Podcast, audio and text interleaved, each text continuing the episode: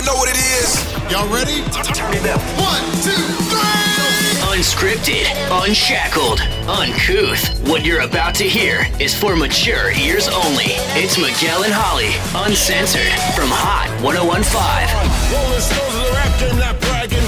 Look bigger than Jagger, not sagging. Spell it backwards, I'ma leave it at that. That ain't got nothing to do with rap. Check the facts, expose those cats who pose as heroes, take advantage of blacks. The government's gangsters, so cut the crap. A war going on, so where y'all at? Fight the power, cause great responsibility. is Miguel and Holly uncensored. I always have to get used to the Duff Studio. Let's see. It's a little wonky. My name is Miguel Fuller. That over there is my partner in crime, and we're almost celebrating 10 years of working together. Oh, aren't we though? We've already did. No, we haven't. We haven't. I thought we did, but we haven't. How do you know what day it was? Holly O'Connor, because of my Facebook memories. Because I looked yesterday and it said on my Facebook 10 years ago, moving to Florida in three weeks. Oh my god. Yeah. Wait, really? It was Yeah. closer to August? Yeah, it was at the end of July. Yeah, I did. I, I for some reason I thought July 11th, but then I think I was mixing up with February 11th when I started with Mandy back in Panama City. I thought it was earlier too. I thought it was like just after the 4th of July. No, it wasn't because I remember doing the diamond dig in uh, Savannah. Um, I was there for that at the very end, but uh, it was sometime at the end of July. So it's coming up in two weeks that we're oh that we're celebrating our 10 years together. Wow, okay. Wow. So that's Holly O'Connor. This is producer Ryan McGivney. Uh, and this is also associate producer Scott Talvin. Hello. Tavlin. Tavlin. Tavlin. Wait, what did I say? You got Talvin. dyslexic and you said Talvin. It happens literally every time. It's It's, Pat. fine. It's Tavlin. Salvin. I've never said your name incorrectly before. Yeah, no, that's the first time. It's okay. Oh, it's okay. welcome to it. That's a lot of Also things. Also known as the ass producer. so, associate. wow, That's a new one. Ass Thank you. the ass producer. Actually, his name is Fridge Boy. No, that is yeah. Fridge Boy. What's that from? I I guess from what was it? It's Barbecue. from 97X Barbecue. Uh, we posted your pic, or you posted a picture while you were out at a promo event, and Oh, somebody yeah. commented, commented, "It's Fridge Boy. Yeah. We love Fridge Boy."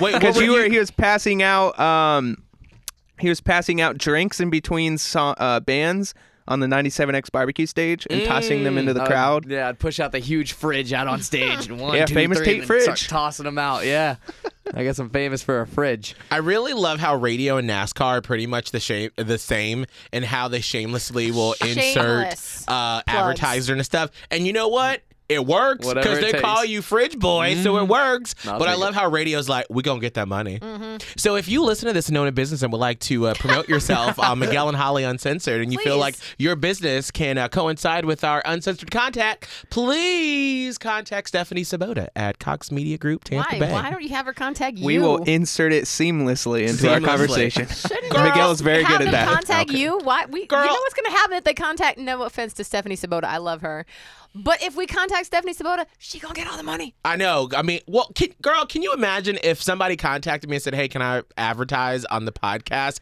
and we just took the money? Cox Media Group, Mr. Cox would come up from the grave and he would take me to Cox Governor Enterprises in Atlanta. He would, and then he would hang me from a tree. Oh Lord, Whoa. I got deep quick. Well, I'm not okay. I'm not making any racial overtones. I'm just saying.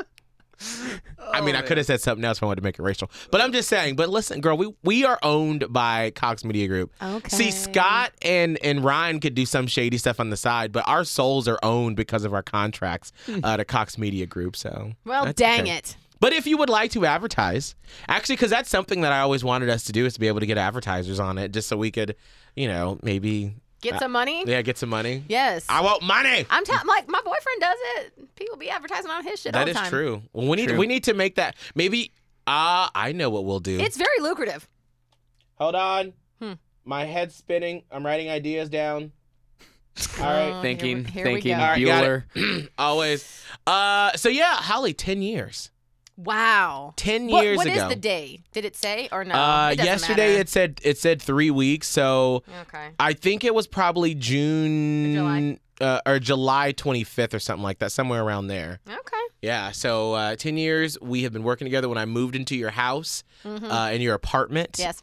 So here's a story.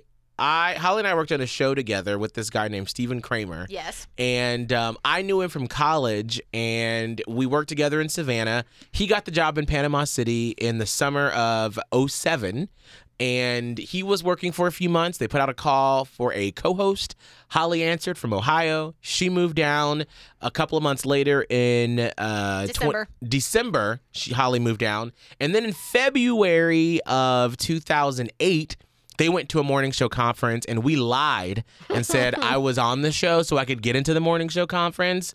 And so we were, I was the third member of the show, even though that was my first time meeting Holly. Yes.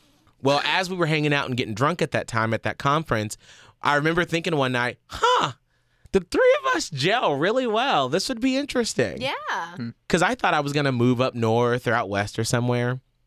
So then a few months later, some people were fucking up in Panama City and they uh, a position opened up for me to move there. Yeah. And so I moved to Panama City to be the producer and co-host, third mic, and also be the night guy. Mm-hmm. Yeah. And also do afternoons on our uh, AC station, Correct. and also manage their website, Mm-hmm. and also be the assistant program director on that radio station, Yes. and also clean the vans. And Dang. you My were lord. full time? I was part time. Okay, just checking. Cool. Oh, Just checking. I was part time. just checking. But Uh, there so- was no hours cap like today, right? um, you didn't log hours. There you was no didn't log hours. They just paid you What was your part-time money. It was literally Like uh, how many hours do you clock? Uh, you didn't clock. I They mean, you just just gave You just got a paycheck. paid. you just got paid. But with no benefits. yeah, I had no benefits. That's horrible. Hey, what like It was a, A mom rubber and band? pop situation. Here's a piece of like- gum. Uh, Here's a girl, sandwich. I got. I mean, pay you in Trident layers? pre- and Wendy's gift cards, basically. Oh man, see that advertisement placement right there. Yeah, yeah. it's good. Trident layers. But it's true. But that's how it worked back then. Is that and that's wh- and that's sort of the shady part of radio, and especially back then. And but that's where like a small company like here, they have the hours and they clock you, and it's can't- they- regulated. I mean, it is because they're such a giant company. There's no way they could get away with right. doing that. Right, but I was just so eager to like start radio. I just wanted to do it and Mm-hmm. be out of Savannah. Um, but when I moved in with Holly, we'd only met once before. Correct. And literally, and I think back to that first day when I moved in with you, and as I was like trying to put my stuff and find spaces, and I, I think back to 22 year old Miguel, and I'm like, who the fuck do you think you were? Literally, I was in Holly's kitchen. And I wa- I couldn't even pay her rent the first two months. And I was like, girl, I just got these new pots and pans from my last student loan. You got this old stuff, girl. Move it aside. I got new oh pots and pans and stuff. He he forcibly took my pots and pans out of the cabinets, threw them in a box, and I think they st- they sat there for like the next seven moves that we Yeah. did together, and then they finally got tossed out. I think Wow. When I moved back here to Tampa Bay for the last time. Jesus. Holly, did you ever think that we'd be working together this long? Could you foresee it back then? No, I, I had no idea. Mm. None. None whatsoever. Because I didn't even really know what to expect Right. from the future. I knew I wanted to stay in radio. Um, I knew I was probably going to move to another city at some point, but I didn't really know how that was going to work. I just Right. left it open ended because that's what I had done up until that point, and it worked out pretty well for me so far. Yeah, you were just sort of flying by the seat of your pants. I was. Because when you don't have like anything tying you down, you can do that. Yeah, Um, as long as you know you're going to get paid at some point. right. you don't have to worry about oh i have this you know significant other and we got to factor them in or i have a kid and they got to factor them in nope nope nope i was just like well, let's move to florida in 2007 why the fuck not Wow. If you could tell yourself anything now, like if you could go back and maybe like if, you know, how old were you then? 26 26. If you could tell 26 year old Holly O'Connor anything right now, what would it be? about um the job The job. Yeah, the job. um i would say You gonna be rich, girl. Just wait. You gonna be so rich. no i would not say that because i mean that's not really true um i would But say wait, hold on. You notice Holly said that's not really true. i feel she said I'm kind of rich. I Kind of. feel a lot richer than I did back then. I'll say that um, because I spent approximately like five years at sixteen thousand dollars as a base salary. Oof. Whatever. Um, so I would say all of this shit that you're about to go through, it definitely has a purpose. So you just gotta put your head down and just run through it in the best way that you know how Right. and lean on Miguel and it is going to get better because we did that but we had no idea that it was going to be okay. We just did it hoping that it would be okay, but I would assure that 26 year old that it would be. Mm, mm, mm. Give me a little bit of peace of mind. So good. What about you? Anything? Same, Same. same. It would just be Because we had to go through that shit. you did you you have to go through shit to be able to appreciate um what fortunes come your way later on. You do. because if I if we didn't go through all the travesties and the fights and the drama and the crying and the sleepless nights and the bone exhaustion of working literally 24/7 And the questioning. and the I mean, oh my god the uncertainty and like, what am I doing with my life Mhm. type of thing. You, Mhm. you need those to build you up to where you could be to accept a position like this. exactly and I think to be able to connect with people as well Yeah. because we've been there before Mhm. you know and hopefully we don't have to go back there ever I'm but crossing my fingers. you know we we we totally understand that so when you hear that scott because you're 21 Yeah. about to enter into your senior year of Uh-huh. college at usf like does that make you scared or nervous I Or honestly, happy. it's Same like i know right I love hearing stories about like things like that where you know it's finally talking about the real shit where people were in those moments they didn't know what was about to happen because hmm. I I tell people all the time I don't know what's going to happen to me in another year. When I graduate, I do plan on staying here, but at the same time anything could happen. I could be in a whole other city. I could be doing something completely new for myself, but to hear like it's just like what you did here is you just trusted it. And the fact that you moved in on the first day is just to me, like that gives me anxiety because it's like I feel so bad when I burden somebody else. Like I would Mm. not be able to do that, but at the same time, you just you go for it and it ends up working out. What's funny is though is that we're like that too. We don't like to, we're like we apologize for breathing basically.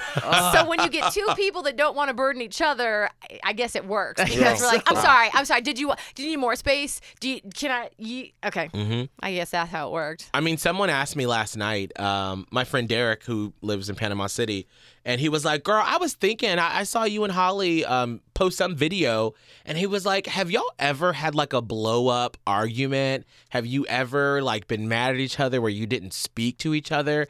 And I think honestly, in 10 years, we have not. No, I cannot. I, we've never not spoken to each other. No, no. like on purpose. Yeah. Um, th- have we ever been like in a fight? We have probably have a couple moments where you get super irritated with me for some shit, and you're just like, or like vice versa, where like you there's like an eye roll or something where you're like, oh, Uh. here we go, I know you, but I I don't feel like I feel like we're so in sync for the most part. hmm And we can explain ourselves so well to each other that that sort of avoids a big blow up. It does. And I think that when you understand the intention behind people, because even though those moments where I may be frustrated with you, I know your intention and I know like where you're coming from Mm-hmm. and that it's probably something um, going on that's sort of, you know, uh, blocking you from whatever the case may be. Yeah. Um, and so that I, I understand and I know you Yeah. fully. And so that alleviates so much uh, frustration Yeah. because I feel like that's what happens a lot, like in relationships and friendships,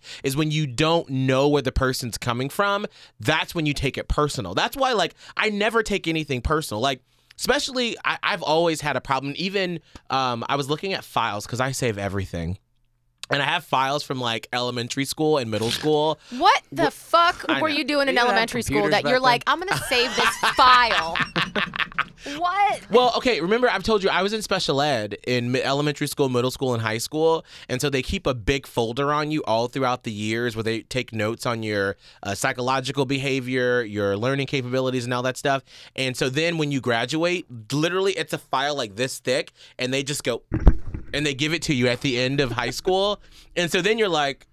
Well, shit. Let's read about myself. And one of the things that's been a constant throughout my entire life is that I don't take um I think it was it was criticism well. And so and I know when it happens because whenever um I people try to correct me even though I know if I know I'm wrong, I get this like and I can't help it. It's just like feeling in the pit of my stomach that rises to my chest and I just it gets that feeling I used to feel when I was younger where I feel like I was dumb. Mm. But when you correct me, I never feel that because I know you don't think I'm dumb. Right. Whereas most other people, I'm always assuming, well, they think I'm fucking stupid. So I'm just going to shut down. Mm. Right, right. Mm. I guess it just comes from a total trust. Yeah. Because we've Yes. never broken each other's trust. Right. Um, there have been times I'm sure that you've been like disappointed with some reaction that I've had, or um, uh, I, I I thought of something where I was like, oh no, like I felt like. Where were you when you didn't have my back? But then I also knew, even in that moment, this I can't even fault him because this is pure Miguel through and through, and Right. it's not his fault. Right. So I Talk about negotiations. Yes. yes. So I there I guess there are moments where either one of us may be like, "Oh man," but Mm-hmm. like I would never be like, "Fuck you, bitch." I, I I just don't feel that way about. I just trust you. I just know you. I'm curious, Ryan. You've been working with us now, and we'll move past the sort of reminiscing part of Miguel and Holly Uncensored. Yes, we we do have other stuff. I promise. We do, we do. Uh, but I'm curious, Ryan, have you ever felt on the outside, because you've been working with us now for two and a half years, is that ever awkward for you? Have I felt on the outside? Yeah. Mm, no, not really. No? Have we done a good job I've, of I've felt bringing you in? included or Yeah. inclusive. Yes. Okay. You guys Oh, are good. Okay. Yeah. Because it's that's tough. Like if you know, because we have such this weird thing. I would I will even admit it. I know it's weird. Mhm. Um, so for someone coming in to be a third person, literally a third, you know, make a triangle now. We're a third wheel, whatever you Mhm. want to say. Um, it, it could be awkward. I think we saw that with some other people, Yeah. and so I think Ryan from the get go did a good job of like just Just blending in. yes. Mhm. That's what I do best. Yes. I sort of just don't like You just show of- myself. I'm just like kind of like morph into Yeah, I was gonna say morph. Just bitch, just, bitch just morphed in. So and it worked, and then and then we saw him kind of grow in that aspect. because I'm not like a very aggressive type person when it comes to like personality or anything. So I'm usually just like on the back burner and I'll just like interject things here and there or just uh, see where I can help out. Only when you're mad. Girl. When I'm mad, I'm like, bitch. I know. Girl, I have seen Bitch. Ryan in in professional meetings pop off. Girl, I was like, I have never popped off like that, and I wanted to. And Ryan was like, "Fuck this shit! No. I'm not taking it." And I'm like, "Girl, I didn't say that. but you were close, girl. You were I building up to it. You were." yeah, that's one thing I've gotten better at uh, since working here Oh is is uh, is uh, thinking about words and how I'm gonna say something. Words. But usually I would go, I would not say anything. Like back w- when I was younger, I Yeah. would either just like not say anything and go home and be like, man, I should have said this. But I've been getting better at like knowing how I think about something and what I want to say about it, but in the moment. Yeah. Right, Ooh, right. that's a good skill. I'm still not good. at It's like how to describe something to somebody else and uh and, and like a, a communication type Get way. your point across so Yeah. that they get it. hmm Mm, that's good. Mm. That's a, that's a hard skill to learn, and especially like as you grow into like your professional career and relationships, is trying to be authentic. But then, because the thing that I've heard in the past when I was in relationships or just dating is everyone said that I sounded way too scripted. They were like, "You sound like you wrote a script out before you're talking to me," and I'm like, "That's just ah, I, remember when the, somebody said that Yeah. literally about you. They did, and they were like, "I feel like you're reading a script or something." I'm like, "That's just how I think." I like, Yeah. feel like that when I'm talking to other people in like a conversation. I'm like, what do I say next? like, where's my script? Word. just like ra- not not Line. like uh like like the previous situation, but just like normal conversation in the office and stuff. Mhm. When I don't really have. Not not that I don't want to talk to people, but necessarily I just like bump into somebody and I'm like I don't really feel like being personable. Yeah, you're like, you know, I feel like I'm going off a script when I'm in a conversation sometimes. You're I'm like, just like hyper aware of the speech. And Do it's weird, and then and then it like hinders my ability to talk to somebody. well. I think that that's your introvert side, where you're like, I don't. Know. I'm just really like, what am I saying right now? am I stupid? I don't know.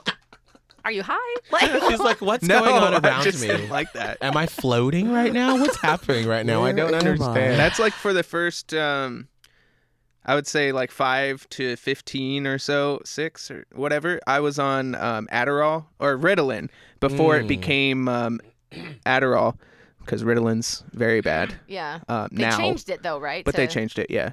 Uh, uh, but it would just keep me very introverted. I wouldn't be as social, which is like a side effect of it and eating and stuff. But um, I felt like I just developed. That's that's how I developed. Mm. That's fascinating how people sort of get to the points of where they are as an adult. No, but when you're a kid on that stuff, like if your kid takes it, please get them off of it. That's my Mm. my view on it. Mm. Because they, they can train themselves, and it, it goes a long way with like good parenting or like even a behavior specialist or something. yeah, I was gonna say finding a professional that yeah, can there's help. a professional that can help you. Uh, but anyways, when I was on that, this is like a tangent. but fine. it's That's what like the uh, podcast is when I was on Come on the um, when I was on that, I felt like it was just like too extreme of that. Yeah. So when I was in high school or getting towards high school in eighth grade, I decided to get off of it. And my parents noticed because I wasn't taking them, and I was like bouncing off the walls. I Oh, was a totally really? different person when when you don't take it. Wow. And uh, so I stopped taking it, and I basically just had like no social skills because you didn't those know were how like to do them. yeah, I didn't know how to do it. So like basically me uh, when I was young was video games, like playing Halo. Mm. And like you know those uh, those Legos like Technic, they were Mm. called Technic and like super complicated Legos. Yeah. I would build those in like a day, Mm. like the big ones. Wow. It's a lot of energy. You know, it's so fascinating to me how the type of people that gravitate towards radio, because it's like no one ever doesn't have a story, you oh, know? Oh yeah, th- we're all fucked up. Right, exactly. and you know, Welcome to it, Scott. Scott, how are you fucked up? I know, right? Well, Oh, God. let me tell you. Oh. This is how I knew Scott because when you see Scott, he literally looks like the typical dude bro. I mean, literally everybody, like literally as you were walking down the hallway, I heard uh, John Brennan and uh, Galvin from The Bone be like, "When did the frat guy show up to the radio Oh station or whatever?" Where's the natty ice? Stock the fridge, bro. There's a kegger down at the front there. Where's the Bud Light advertisement? But uh. he, here, here's where I knew Scott was a little bit different. and There was something a little bit deeper. Is our first broadcast with him, and I was like going through the, you know, like, how old are you? Are you in school? What are you interested in? And and I was like, are you in a frat? And he goes, I was. And I said, oh, well, why? And he goes, I quit. And I was like, why'd you quit? And then he went into this whole story, and I'm sure at some point, you know, we'll talk about that. But the fact that he quit and then talked about how he knew that there was sort of more to life, that it wasn't just about that sort of life and that lifestyle, that it was sort of like, I feel like I always describe when I was in the sixth grade and we got cable and we watched MTV. Mm. I watched MTV for the first time and I saw that like the world existed outside of Denver. That mm. like there was like different nationalities and there were different people and different attitudes and different music. And I, I literally just remember being like, holy shit, like it's not just this worldview that I'm in right now. Like your brain opened up and all this stuff went in it. Seriously, it was like the blinders were taken off, and I feel like for for you, Scott, that was it. And then that's when we talked about some stuff that was going on in your personal life at the time. That I was like, okay, so he has some depth. There are some emotions here because a lot of straight guys don't show that sort of depth and emotion. They just don't feel. They just sort of exist. you know. A pussy, bro. yeah, well, I mean, that- that's the culture. I, I, yeah, it that is. is. I'm so against the culture like that. That's but what's that's sad, gay, dude. though, about men in today's culture. This, seriously, It's true. It's the true. problem. It's like you you you're, you're not supposed to feel. Mm-hmm. You're not supposed to think. You're not supposed to dive deep in with my boyfriend, Mr. Silver Fox. Like he very much is sometimes in that like super masculinity. Like I don't want to talk about it. And he we were just talking about this the other day that he was like, I don't know if you and I could have dated three years ago. He was like, because I was the person who'd be like, I don't want to talk about it. I don't want to discuss it. Whereas now I'm like, girl, what you thinking? Yeah. What's going on in your brain? Mm-hmm. Why, why you mad? Why you mad? And like he had it always. It, there's always like a couple of minutes where he wants to like resist a little bit, and then he like breaks through, and then it's like.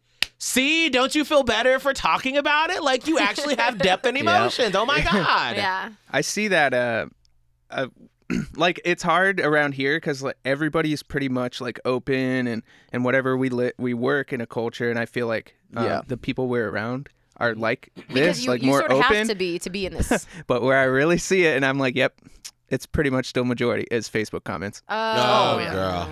Mm-hmm. It's like, why you feeling? Why you mad? Why you sad? You fucking yeah, snowflake. I'm always just like unfriending people. Ugh. nope.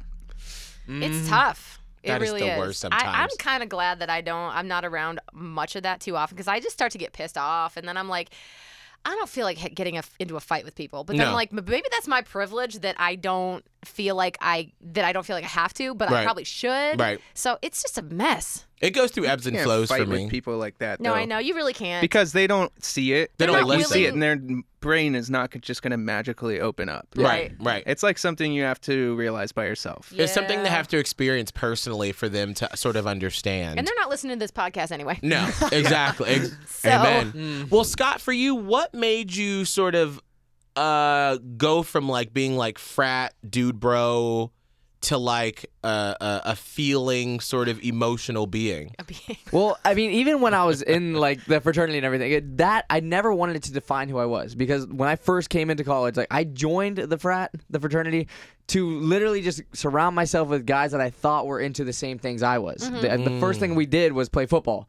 And when I grew up, like that's all I did. I played sports. I was very sport heavy, very masculine actually with the last conversation, but mm-hmm. that was the first thing that attracted me to joining. And I always heard these great stories in brotherhood and I've always been on sports teams where I wanted this and I immediately found it. I was like, "All right, this is sweet." And, and I it joined. can be a family. It it definitely can be the way and how it was formed. It was for that, you Right. know. And after a couple years, my first year, I also joined the orientation team. So I was joining a fraternity, and then I joined the USF orientation team, where I was surrounded in the fraternity with a bunch of a majority white, like 18 to 22 year olds, where you could you could imagine where the thought process goes. It's a lot Sounds of, like a fun time when I was in college, girl. It's yeah, girl, let me infiltrate that. Oh yes. my lord! Okay. But it's it starts off. I mean, it, it. I had some great friendships formed. I really did, and I can't say that I never had friendships from that. But I also saw a shift or how people had conversations where it was very shallow in the beginning. You know, you didn't. It was in that culture where you couldn't really talk about what was going on. There's not so many things that you could be really deep about.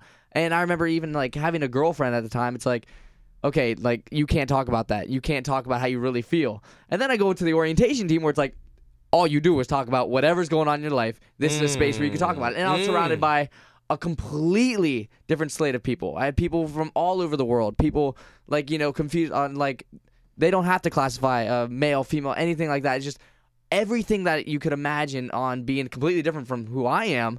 It allowed me to completely open up. Was that weird for you at first when you go from, you know, all these straight dude bro straight white dude bros in the frat to all of a sudden you have someone who maybe is transgender or who maybe doesn't identify as any sort of gender? How was that? Was it jarring? Was it scary? I mean, it's definitely for me. It was. It was. I always challenge myself to just be completely open to the idea. Completely, just I want to learn from your perspective because I grew up in Vero Beach, Florida, which is majority older, white, kind of conservative, and again, it's in that setting where you don't know that much about the outside world. And so when I joined and I started learning about all these different perspectives and what triggers people and what actually like what it means to be in somebody else's like world, that's when I finally wanted to be more open to just the idea of just everyone. And I've always been somebody that I just if you're a person I love you for who you are. It doesn't matter where your background is, who you like, who you don't like. I'm to love you as a person. I always wanted to be that person for other people.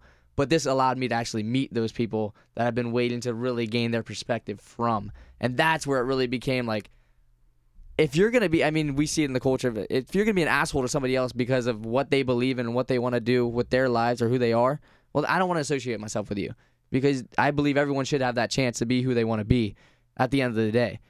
What was the most offensive thing you heard at your in your frat house? Like that made you sort of be like, you know what? I think I'm done with this. Well, I mean that uh, to go into a little bit of it, I just there was a constant flow of either racial or sexist like slurs thrown out. Like d- no doubt, I'm not. And if you're listening and you're gonna argue you can't because I heard it all the time. And the fact is, we had people that were of different ethnicities, people that came from different backgrounds, but yet it was still it was it's again that masculine culture where I'm gonna say it because it's just like that's what everyone else is saying. Right. Wait, wait, Or so- it's allowed to so- be said. No, no one's checking it.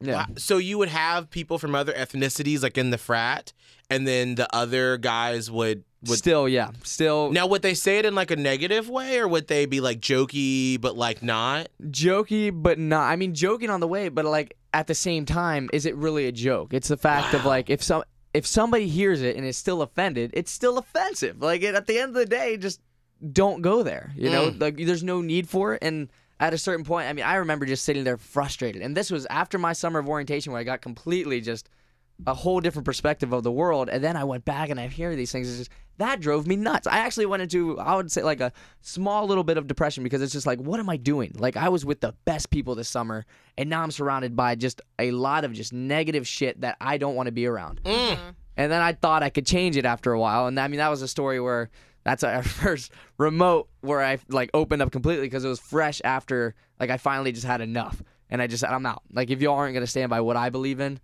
and where I see like how the world should be, goodbye. And from there, haven't been back. So. What were you um like um? Did you have a title in the fraternity? Yeah, so after that first year, I went into like a chaplain role where it's like you're in charge of the brotherhood. You're in charge of making sure we stayed true to our values. Oh well, then of all people, like Well, that's what you know. in charge of cleaning the kegerator lines.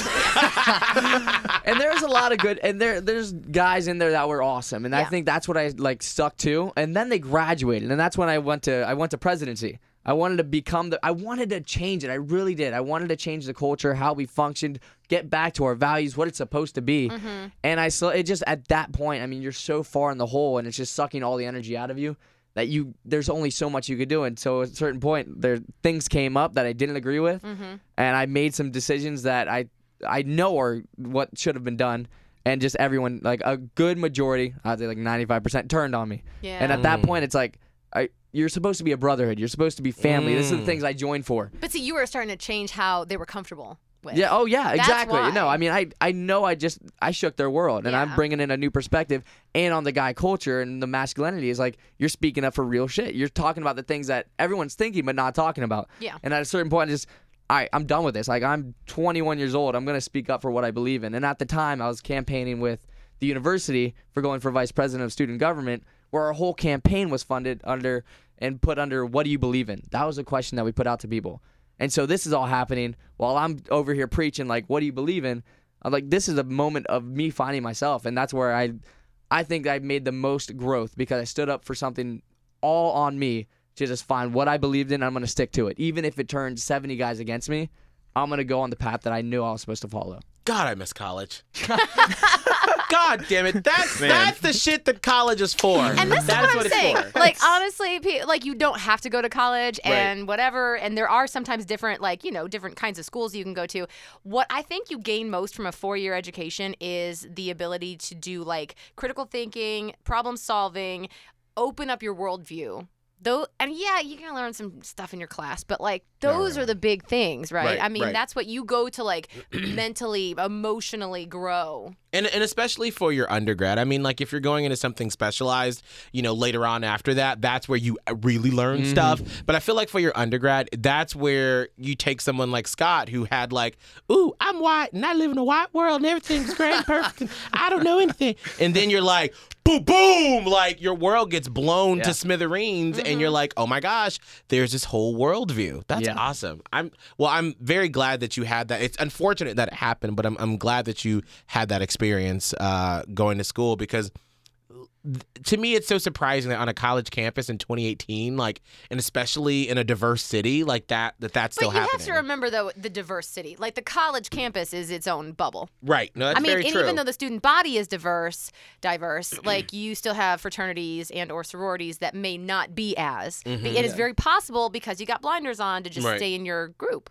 And that's what's. I mean, there are and again, there's great organizations, and that's what it's supposed to be. And there's supposed to be that unity factor behind it. And you know, I always had that envision of like you have 70 people that could do some great work, especially around the Tampa Bay area, Yeah. where it's like let's go, let's go change some other people's lives. Let's go volunteer at the hospital. Let's go give back to the homeless. You have 70 people, might as well do it. You have one team.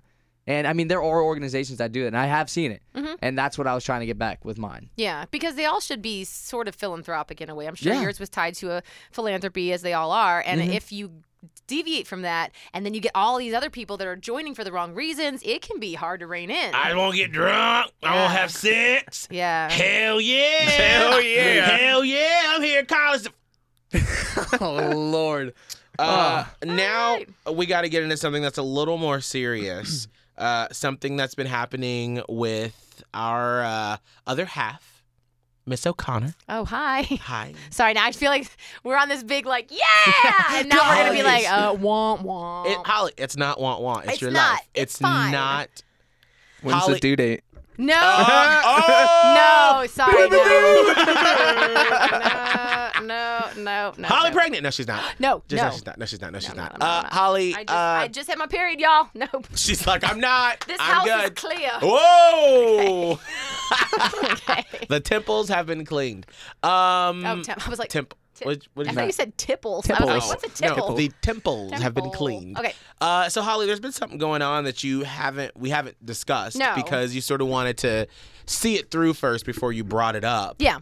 Um. So okay. Uh, and I've only told Miguel this. I haven't told anybody else this, and I've only told a couple family members. So, Get ready, um, Ryan. okay, so the thing is, we all know, and I talked about it at length on the podcast, what happened with my mom, Mm-hmm. right? So she, and in case you aren't familiar, let me do a very quick recap because it's relevant. So back in November, she fell, and I took her to the hospital because I thought she might have a concussion.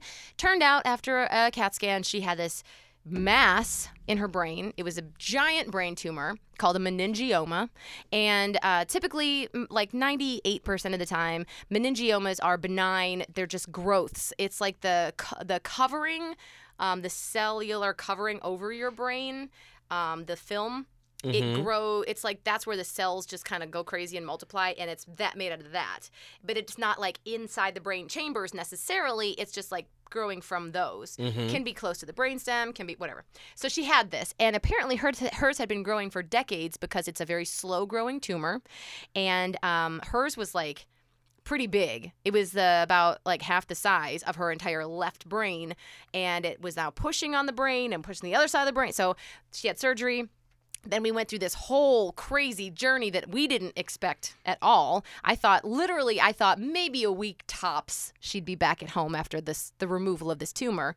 Um, and she wasn't. I mean, she spent a long time in the hospital and then rehab and then we had some other medical issues and she was back in the hospital, back in rehab. And then when she was done with all of that, she wasn't she still wasn't well. I mean, she started with global aphasia where she couldn't speak, write, even quite understand normal English language or, uh, you know, read. And so it's like, how do you communicate with a person like this? So we didn't know if that was going to get better or not. So um, that slowly started to get better. She started to at least understand what other people were saying, but she still couldn't communicate. So the people, people at the stupid rehab center, they're like, oh, she should be okay at home. And I was like, Oh, she will not be okay. I'm not not uh uh I can't. I that's too much for me. Sorry. I can't. And it's too much for her. We can't do it. So then she was in assisted living from January until the middle of May, and she has been getting better slowly. It really has been an amazing process. Like the human brain is crazy good. Mm. Like it's just really incredible. So, um she came home. She's doing a lot better. She still has a few issues with memory. Uh, she still has language deficiencies because instead of aphasia now she has apraxia where she'll think of the word that she wants to use but it doesn't come out right and then we and i feel bad because it's so frustrating but sometimes we laugh about it because yesterday even she was like did you see the uh the uh rubber bands and i was like rubber bands and she's like not rubber bands rubber band not rubber bands. Lipstick. I go rubber bands? Really? She goes i don't know. I'm like, I'm like okay. So she makes those up. But like she's going through this right now and we're working with a speech therapist so she still has a ways to go but she's doing leaps and bounds better than she was say january. That's the story. That's where we are right now with my mom. So back when we had the surgery which was all rushed you know we found out this that she had a tumor and then we had to do the surgery like three days later. So we met uh, this neurosurgeon and the neurosurgeon who did the surgery on my mom came out after the surgery was done that day. And of course, we're all waiting nervously.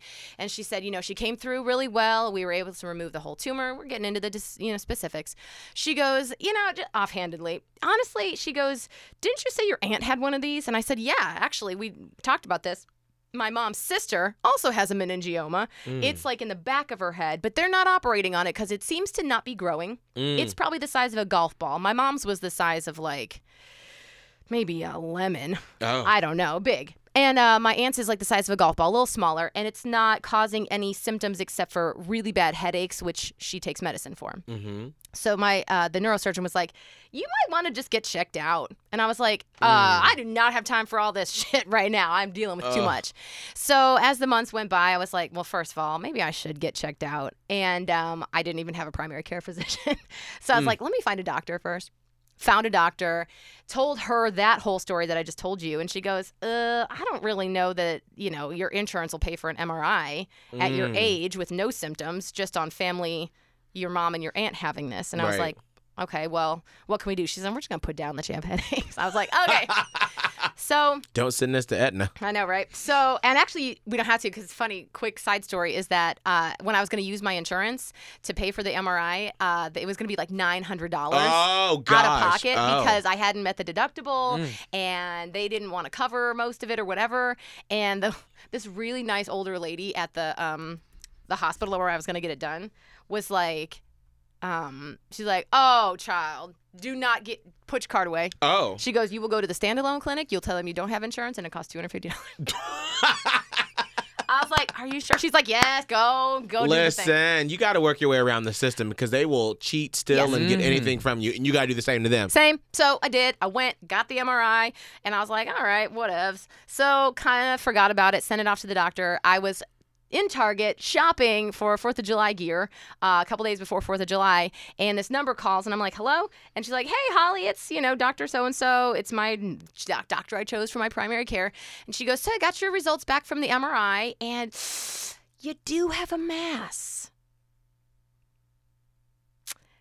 Mm. And everything kind of like stopped in Target, you know? Mm-hmm. I was like, oh shit. That sucks. She's like, yeah, I know. It's not what you wanted to hear. And I'm like, where's like the shoe racks where you have a seat? Can we Right. find a seat somewhere? Let me just sit down. Now, was your daughter with you? No, You were no. by yourself? Thankfully, I was by myself. good. That was probably that would have been terrible. So no, I was by myself. So I sat down in the little shoe area of Target because they have those little benches, and I was like, okay, um, because you know, like when you ever get like some kind of weird medical news, you're like. Break this down for me because I'm having a hard time ex- understanding words right now. So, like, what does this mean? She goes, "Well, they f- there's a appears to be a small tumor, which she's like, I mean, obviously it is almost impossible that it would be anything other than a meningioma because that's what your mom had, that's what your aunt has. It is known to be hereditary, especially in females. Uh, so she goes, "That's is I'm I'm gonna, just gonna say that is what it is." Um, she said it's very small. And she gave me like the millimeters, you know, whatever, um, which I likened to about the size of a grape, maybe. So it's really not very big. And um, she said, you know, you have a lot of options. And she said, I would recommend just ta- go and maybe go with the same neurosurgeon that told you to get the MRI and just see what she says. So that's why I didn't really want to talk about it until I had gone to see a neurosurgeon to get more of a final final answer about what was going on. Um, so that first day, I'm not gonna lie, was pretty shitty because I was like, oh God, like what does this mean? I made an appointment, went to see the same neurosurgeon that my mom went to, and she walks in the room and she's like, oh no, you're not here with your mom. I'm like, nope. Oh, It's me. So she hugs me. She's like, okay, let's do this. She pulls up the slides and she's like, okay, this is good. Cause she's like, if she goes, if it was anybody else in your exact same situation, I would 100% say, wait this out and just see if it gets any bigger because we don't really know anything about it. She goes, given your history with your mom's very large tumor, she said, you do have the option of either having a, um, I can't think of the name of the procedure, but it's basically, um, like radiation therapy Oh. where they shoot lasers into the tumor and kill it effectively. Um, that or actually going in and surgically removing it, Like your that- mom. like your like my mom. Uh, she said, so those are options to you, but it's really up to you at this point. thanks a lot. I was like, okay. And she's like, do you know maybe where you're leaning? And I was like, I don't want to do anything right now. Mm. I just don't. And she's like, that's perfectly fine. She said, it's understandable. It's fine. She said, it's so small. It's not disrupting anything. I, I don't have headaches. I have zero symptoms at this moment. And then it's this is why I'm saying the brain is so cool. She showed me a little diagram of like where it is in my brain, I guess, is like the top middle left. Like if you think of the line straight, like going from your nose all the way back, mine's like just to the left of the middle midline in like sort of the middle area. And she goes, that area there, that would be like your that controls your right foot, right leg, right trunk area. Oh. and even a little bit of your right arm, maybe. She's like, if you're not having any weird pain, numbness, weakness in those areas, or bad headaches, or any kind of like, you know, passing out episodes, you're you're okay. It's not impacting anything. And in the MRI, it doesn't show any kind of swelling or bleeding or anything. Um, so she's like, it's perfectly okay not to do anything. She said, what I would recommend is because I did a, a MRI without contrast dye. She said, come back in the fall, maybe in October, get another MRI, and we can see even a closer view of what's going on. And then if you want to do anything different, fine. And if you don't, we'll know at that time whether it's growing, whether it's just sitting there, what what's going on. So. Mm. I have a brain tumor. That's weird, but I do. When you say that, what what what does that make you feel? I don't even know. I feel some type of way. I don't know if I can place the emotion. It's just, ugh, Mm. so weird when your body's doing things you don't want it to do. Yeah. So, um, yeah. So that's where that's my latest thing where I was just like, really? Why would that thing pass down? Shit. So, I mean, I'm. I'm kind of split about it because it's great that I discovered it. I Right, you know. never would have gone No. to get an MRI had my mom not gone through all this stuff. Not at 32 years old, Holly. Oh, yes, that's right, 32. You're 32. Amen. Scott, guess how old Holly is? Uh, 27. Yes. Wrong. sir. Dead wrong. Dead wrong. That's right. Ryan, do you know how old Holly is? Welcome back, Ryan. Yeah. Hi. Appreciate it. No, you don't know how old Holly is? You probably know. I said it probably recently. 35. Yes. Seven? N- Ah, excuse me. 42? 30, 46. 36. So now we just sort of sit and watch. And, Yeah, that's you all we know, do. Mm-hmm. if something happens and your right arm goes numb, then we're like, call the neurosurgeon. Yes, or my or we're walking somewhere and my right leg buckles over. Oh, and you're God. Like, and I'm like, could you just let him know my tumor's acting up? Like, I'm trying to find the humor in this. So I. All right, so that means we have to give your tumor a name. Oh. Ooh. okay. What do you think about that? We. Oh, that's fine. That's fine. I I want it to be something though that I feel like I have like you know, can joke around about. I, what I don't want Pebbles? is for Patty? Pebbles. So hopefully we give it a small name and it stays it cute. stays small. Stays a little True, cute. true, mm-hmm. true. So Pebbles? I like it. Pebbles! Pebbles. Pebbles. Thought it was gonna be more like a Virginia or something crazy, but like I will go with Pebbles. a good Beth. So yeah. Diana. So, I like Pebbles. I like it. Good so old Pebbles. I just the main thing is this could be in my head for the rest of my life and never get any bigger, which Right. would be obviously ideal. Um, this could get bigger in time and and maybe like another decade I could be looking at having to treat it or this could be getting bigger in the next year. I I don't Hmm. know. I don't know what happened with my mom and why the hell hers got so big. Um, I don't know why my aunt's is not getting any bigger. So I Hmm. did call my cousins though, my aunt's daughters, and I Mm-hmm. was like, Holla! Hey, hope y'all having a good day. Listen, I got one of these two now, so y'all probably need to get checked out for real. Uh, Pebbles is is there. Got And so you need to see if Diana and Virginia are growing in your heads as well. Correct. All right. So, and the only bad thing now, though, too, is that I worry about my daughter Mm. because I'm like, God, if I pass this down to her too, I will just feel. Like Oh, I feel like you can't even I know you just begin to. But what I'm kind of hoping is that, well, no, actually, that doesn't make sense. Because, like, I was like, she takes more after her dad physically, Mm, but so do I. So it didn't right, do anything for me. It- it's Pebbles said, "Holly, be quiet. You're fine. It's fine. You're fine." So that's my story. I don't feel like sad about it. I definitely don't want anybody to be like, "Oh my god, are you okay?" Because I, there are so many other people dealing with such worse stuff, my Right. Mm-hmm. mother included. You know, I, I'm not looking for sympathy or pity or people to feel weird. I Right. just wanted to share it and maybe in the hopes of in maybe taking this vein, um, if you have some kind of shit going on in your family, it doesn't hurt to get checked Get it checked out. because now I feel like I have the knowledge Mm-hmm. and I can I am in charge of it now instead of just being unsuspecting. sort of in a very similar bent, uh, Scott, you're dealing with some stuff in your family as well. Yeah, no, I'm dealing with. Uh, my mom has been extremely sick. I guess over the past couple months. I mean, it's been something that's it's gotten better. I, they actually, I mean, my parents just came over to Tampa last weekend, so it's been something. But I mean, right around the time I started working here, uh, it was actually uh, my first gig that I ever worked. I got a call from my dad. And I, of course, missed it because I was working. You don't Right. answer calls at work. Yeah. But then I see a text, and like I, the night before, I knew something was. I just had this weird gut feeling that like my dad texted me. I was studying for finals, and I knew something was up. And he just all he did was ask how finals are. Like, that's different. Mm. But then they called me, and I, I knew something was up, and it was my. This is like one of my biggest fears, because like I'm a. I admit it full heartedly. I'm a mama's boy. I mean, no doubt mm. about it. I love my mom. My mom has been there for everything. Mm. Literally, why I'm here today. A supporter for it all. But I got the call that I need to head over to Vero. My mom was like in ICU, and you know, just get over here. I had no idea. Mm-hmm. And that, I mean, for me, that was the hardest thing because it's just I had no idea prior. I had no prior knowledge. I knew things were up, but that was only because I'm very curious and I'm suspicious and I just doubt things and I overthink everything.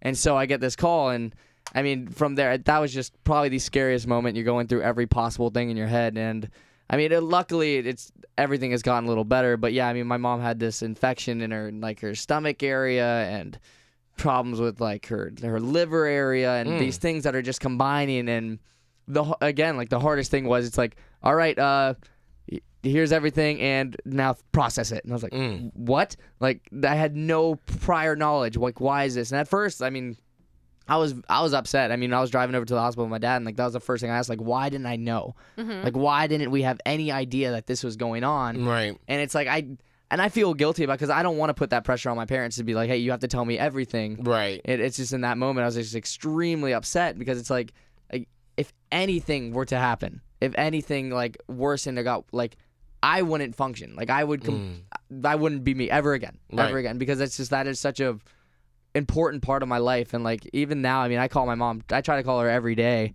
to make sure that i'm just constantly contacting her. But she was in the hospital for a couple months. I mean it was one of the first playoff games in for the lightning here that that's when she went in. And then she was in there for probably a month or two months. And now she's at home and still recovering. And Did they find out exactly like what was wrong with her? Uh, not exactly. To be completely honest, no. I mean, it's just working through. There's the biggest thing was this infection in got that just filled with fluid, and so it's mm. just that was like the process of like, okay, let's like let's drain it. This is how it's gonna work, and it mm-hmm. caused this infection, and now it's still draining. So still dealing with that, and she was on antibiotics forever, and it's just she was all she's somebody that just always will put herself last. Like if there's somebody that's mm. gonna say, all right, let's take care of you first, like that's her. Right. And it came to a point where it's like you got to stop doing that. You got to stop, you know, allowing everyone else to d- make decisions for you. You got to speak up for yourself. Mm-hmm. And I mean, if she's listened, if- when she listens to this, it's like I mean, I tell her that every time I'm on the phone with her because at mm. this stage in her life, it's like after all the stress and everything, it's like that's what caused it. It was that moment of you're letting everyone else decide things for you. You're allowing these things to go on your shoulders instead of hey, like speak up for yourself. If you're not feeling good, speak up. And I, I mean, I'm thank I'm extremely thankful that things have gotten better. Things ha- are on an uprise. It's just it's going to be an on ongoing battle for probably. I mean, she says the rest of her life, but it's like, you know, making sure that she's just doing these things every single day to get better. So it's something where it's like the stress of life sort of uh, made a physical uh, appearance inside of her body and caused the infection, or is that sort of what they're thinking? Or It's part of it. I mean, it's it goes on, you know, like not eating right, not treating your body right, and it kind of all comes together. I mean, it, those are things. And she that- probably picked up an infection from somewhere because it, it's got to yeah. come from I mean, somewhere. I, Right. from my understanding, it came from like the first procedure. Like Mm. I'm not even sure. Like this is where it kind of gets frustrating because you don't know. these are things that like I remember we went on a cruise in the like December and that time. In the wintertime it was an awesome cruise family but I knew things were up. Like there's things that like were happening that I overheard my parents talking about but it's like okay cool cool. Hmm. and then 5 months later I'm driving back to Vero as fast as I can to go make sure that I get in the hospital and when the hours are still going so That's such an interesting family dynamic that I've seen like on TV. yeah hmm. Where because I've never had that where you're sort of like, let's keep the kids completely out of the equation, not in a negative way Yeah. because they want to To protect shield you. them. Exactly. Whereas like my mom has always been like, bitch, here's what's up. Here Yeah. is everything. And, And- so I, that's really interesting that even on the cruise that they weren't like, hey, some stuff is up and that you even now don't even really know like what's the genesis of this and like what happened. Yeah, I mean, I know more. I know much more because my mom has finally allowed herself to be a little bit of a center of attention because this is the moment where you need it. Like, and I'll pressure her. I pressure her all the time. Like, tell me what's going on. Like, I told her the other day, like, tell me what you're really feeling. How do you really feel about this? Because to everyone else, I'm fine. Everything's fine. It's like you're really not. You know, and Yeah. let's open about this. And I get that my parents want to protect me and want to like in that time I was in finals and I completely understand that. And that's what my dad said too is like I didn't want to put that stress over you while you're literally about to take an exam because I was. I took an exam like 3 a.m. just to stay up and c- finish out my semester. But it wasn't that. It was the fact of six months prior just to give a little like process with so I could work my way through this instead of all of a sudden at once boom and that, again that was like my first gig on at this job mm. where I'm out there and like we just got done setting up and I, I immediately I knew it was up like I got the text like you got to go to the hospital I'm like okay well now I got to go work of 6 hours and dealing with people and like put on that smile and make sure that you're being out there and being your best self but at the same time in the back of my head all this stuff is going through like what is about to happen You we've all had those stories about having to put that stuff in the back of your mind and One put of the a little box. parts of the business. Mm-hmm. I'm really curious, Ryan. Your mom and your dad are not married, right? No. It's your stepdad and your mom. Stepdad, stepmom. Okay, yeah. And so you have two different families. Are are they are they like growing up were they like that? Were they like shielded you from stuff or were they super protective and making sure that you sort of just saw only the good stuff or were they like completely uh honest and and full and forthcoming with you? Um, I mean, if there was something that was hidden, really, I don't know. Mhm. So I guess it would be the uh, the latter, Right. Unless But- there weren't any big. Unless there weren't any uh, big things happening, uh, which, to my knowledge, nothing really crazy. I just I find that, that that's an interesting sort of way. Not that there's any right or wrong way, and because I think it just Well- depends on on the child and like how they sort of perceive that. Well, because Uh, how old are your parents? uh, my dad's I just found out 56 and then my Okay. mom's like 50 See, my dad and my mom are. It's like forty nine and forty eight, or whatever. Oh, So- you got them young parents. yeah. So uh, oh, they were getting now it on when they were real young, honey. Now, like We know. my my dad is getting you know towards the 50 or whatever but he's got a couple things like high blood pressure and just like a couple pain things that could be something else yeah. due to like nervous system maybe but um it's nothing like super crazy yet Hmm. so God, Do you think they'll let you in on it? If fingers crossed yeah but i mean um yeah i think so. Because i i uh, ask him more and i try to find out stuff. But um my mom and my stepdad are good. My stepmom she's been having some stuff with like kidneys and kidney stones and just Ugh. different stuff that's making her not feel good. So they're in the process of figuring out. So that's probably the deepest one so far. I tell you what. so we're just kind of like in a limbo trying to find out, but uh, I haven't heard like a ton of things unless I ask.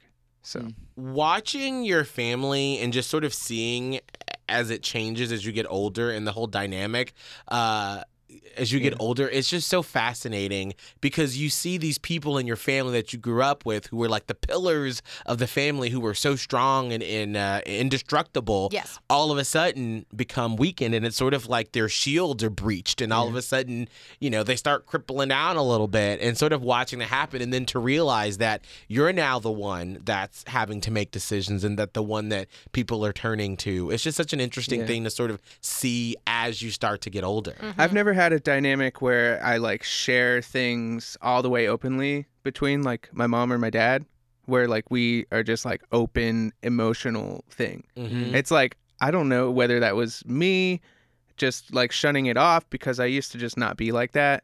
So I don't know why that developed like that, but uh, I don't really know anything until I start asking. So Mm. They're not trying to loop you in. no. I mean, I could go for weeks without top- talking to my parents, and I live in St. Pete. Ryan, you need to talk to your mama. hmm Yeah, I know. Your mama always liking but my no, we don't Facebook have uh, stuff. no no bad relationship, no ill things or at But all. I But think you're it's just in the like a age range- separation It is. of like It is. a little bit. You, You know, it's do- a little different than like Taryn. It calls her grandma on the way to work every day. Oh. Has like her mom call her a couple times a day even, and I'm like, I don't have that. I don't know what that's like. Mm. Not not that it's bad for me. Not that I, you know, You don't feel bad missed about out. I felt like I missed out on something I didn't. Do you feel Like they were all good. They Do you feel provided like me something wrong? and everything. No, there's nothing wrong. But I'm just saying like that communication and that like emotional like I can tell you this, you tell me that Mhm. without us asking. It's Yeah. just a little different for us. Mm. I mean, yeah, like every family is different. Every dynamic is different. If there's anybody in this room that knows of a different family dynamic, it is myself. There's honey. this bitch right now. This bitch right here. Because I just, I, I, yeah, yeah. No, I understand. Because I feel sometimes totally disconnected from my family. Like my mom will call me, and I feel awful because I feel like I can't use the excuse of like, well, I'm 20 and I'm working radio and I'm busy and I have stuff to do. But I just now it's been 10 years that I haven't been even in the same state, and so I feel so disconnected from everything, and I I totally feel bad. Mm-hmm. But that's where we are. That's what it happens. is. I would still be totally disconnected if my mom hadn't moved down here in with me. No, It's fine. she's with you. She all she's up in it. all up in it. She all up in it. She That's all how I up know in it. she's getting better. She's more in it. She comes down. I came home from work the other day. and I was like, "Oh, hello. Remember you're gonna be upstairs? No, okay, it's fine." Um, I, I do want to end on one quick thing, real quick. Um, Scott, you are a vegetarian now. I'm a new vegetarian. Why? Oh yeah. Why? Why? Well, I mean, I've always thought about Mm. like those cool lifestyle changes, and all, I even you might be thinking so now he's it's like trendy now. I'm trendy. Look Are at my you pants. hipster? Well, I mean, You're wearing green pants. don't judge me, bro. Happy St. Patrick's Day. I did wear you these do on that look day. like a little leprechaun right they now. they remind me of broccoli because I eat that now as a vegetarian. but It reminds you to get your full plate of greens. That is true. exactly. But I wanted to I wanted to challenge myself. I really did. I wanted to just kind of just be like, okay, I want to just change my lifestyle. I wanted to become healthier, and I that was one way that I could possibly become that. But at the same time, it's always something when people say like, "Oh, I come to be a vegetarian." They're like, "Oh, I could never do that," or "I could never eat like that. I need me." I'm like, well, I mean, I've always said that too, but I'm just gonna go for it. I mean, I'm only on like day five or six. but for me, you have to make such like you have to be so conscious about what you're eating now. And I love that because before, I mean, especially now that I'm like I feel like I'm working much more than I ever have. Mhm. Like it's very easy to like just go hit up, you know, get a sandwich over here at the Dunkin' or just make myself a little like turkey bread when I'm running out the door. And now it's like, okay, you got to like actually cook in the morning. You have to make your meals throughout the day. Are you eating eggs? Yeah, yeah, I He's eat not eggs. vegan. He's Okay. just Yeah. vegetarian. Yeah, vegetarian. And Is- it- again, it's just to challenge myself. I want to challenge myself mentally to be that like, sounds like a lot of challenge though. Like that just like- Ah, you can't sounds- challenge me with food. That- I will no, fail. that is too I'm much. about to go home and eat a Sounds like roast you beef just- sandwich.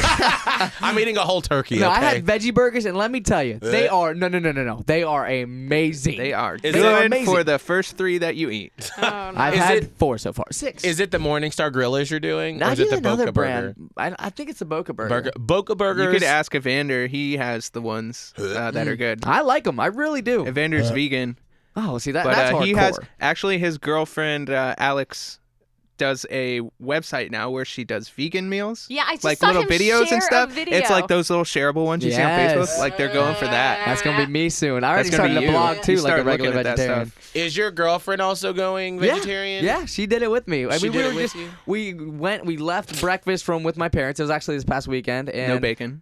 well, I mean, I had my last little bit. It was like crab meat or something. I didn't, I was not planning on going vegetarian. you can still eat fish. That's pescatarian. That I don't Oh, have fish. Fish is I eliminate fish from my diet. meat. I thought you could still eat Come on, I, I know these things now. Look at me, I'm a vegetarian. Fish. There's a lot of fish, out Fish there. is basically water. No, bro. we were just. no, we were Cows are basically grass and milk. milk. Moo. Oh my gosh, you guys are horrible people. I no, know. no, I was just. We literally just are in the car. It's like we should just try this. We were going to the grocery store to get groceries. Like, oh, let's just. You know what? Let's give it a shot. And here we are, a week later. Scott, uh, because of all the help that you've given us and everything, and you're sort of off the clock and doing the podcast with us, I really wanted to give you a nice dinner at the Brazilian Steakhouse. um, No, you didn't. they are have you? tofu? Are you you? did not. they slide, come bring over the a giant block of tofu and just slice it off. I forgot about that restaurant. I haven't been there yet. oh my but gosh. Wow. Okay. Well, good luck. I wish you well in your Well, future you get unlimited you. sides. You can get broccoli, Yeah, unlimited you get broccoli. bread. a Here's the thing about being a vegetarian: you eat a lot more carbs than I thought you would. And it's like a See, lot of you're gonna get and cheese. fatter. Yeah, well, that's what I'm worried about. That's what I don't want to happen. eat But more of those lean proteins, like legumes, right? Legumes. Yes. legumes, yeah. Lima Well, I'm, beans. I'm trying new things. I was never a veggie kind of guy, but you know, why, why not give it a shot? I Listen, feel like he's just bored. If Yeah. you need something to do, I mean, we got some work that we. I'm Can, about to say we got Always some stuff you can do, honey. Mm, I'm here. funny. Um, well, I guess Scott won't be eating any meat anytime soon. So You can catch him diving into pots of spaghetti. They're delicious. Uh, Scott, what is all of your social media? My social media is just at Scott Tavlin on Twitter, Instagram, Facebook. Just Scott Not Tavlin. Talvin. Not Not Talvin. Not Scott Talvin. Tavlin. Scott T A Tavlin. V as in Victor L I N. And that's you can find me there. Snapchat, I don't. I, we talked about that last time. Nobody Yeah. really uses Snapchat RIP. anymore. I think it's No. Scottman33. If you really want it. Scott, man. That's where he puts his nudes. oh yeah. Ryan, what's all of your social media? It's Radio McGib, uh, MCGIB. well, I was thinking about it because I was looking the other day for producer Ryan, and somebody has it and they haven't posted on it in like That a bitch. year, and I'm like, bro, Come on. just taking it. That's like Miguel. Didn't you have an actual Miguel Fuller? Yes! Oh, okay. There's a MiguelFuller.com, and some kid in Brazil has had my goddamn uh, domain name for fucking 10 years. So now it's MiguelFuller.me. Have you tried to get it? Sorry. Have Uh, you messaged them like, I hey, did. come Like, on. this is like probably like eight years ago. I tried to. You need to be like, bro. Yeah, I don't. e- wait, I don't know if this is, means it's available. Anyway, uh, oh no, this page under construction coming soon. I gotta figure it out. Holly, what's all of your social media? Radio Holly on Instagram, Twitter, and you can find me on Facebook at Holly on Hot 1015. My name is Miguel Fuller, M I G U E L F U L L E R. You can find me on every single thing with that name except MiguelFuller.com. So it's under construction it is. It's, it for is a- eight years. That's longer than Almerton Road construction. Yes, or 19. Jeez. All right. Well, you can listen to Miguel and Holly uncensored at hot1015tampabay.com. Download the free Hot 1015 app, or if you get it on the iTunes podcast app, just type in Miguel and Holly uncensored and make sure to rate and subscribe. Want more Miguel and Holly? Listen to past episodes of Miguel and Holly uncensored at hot1015tampabay.com, the Hot 1015 app, or on iTunes.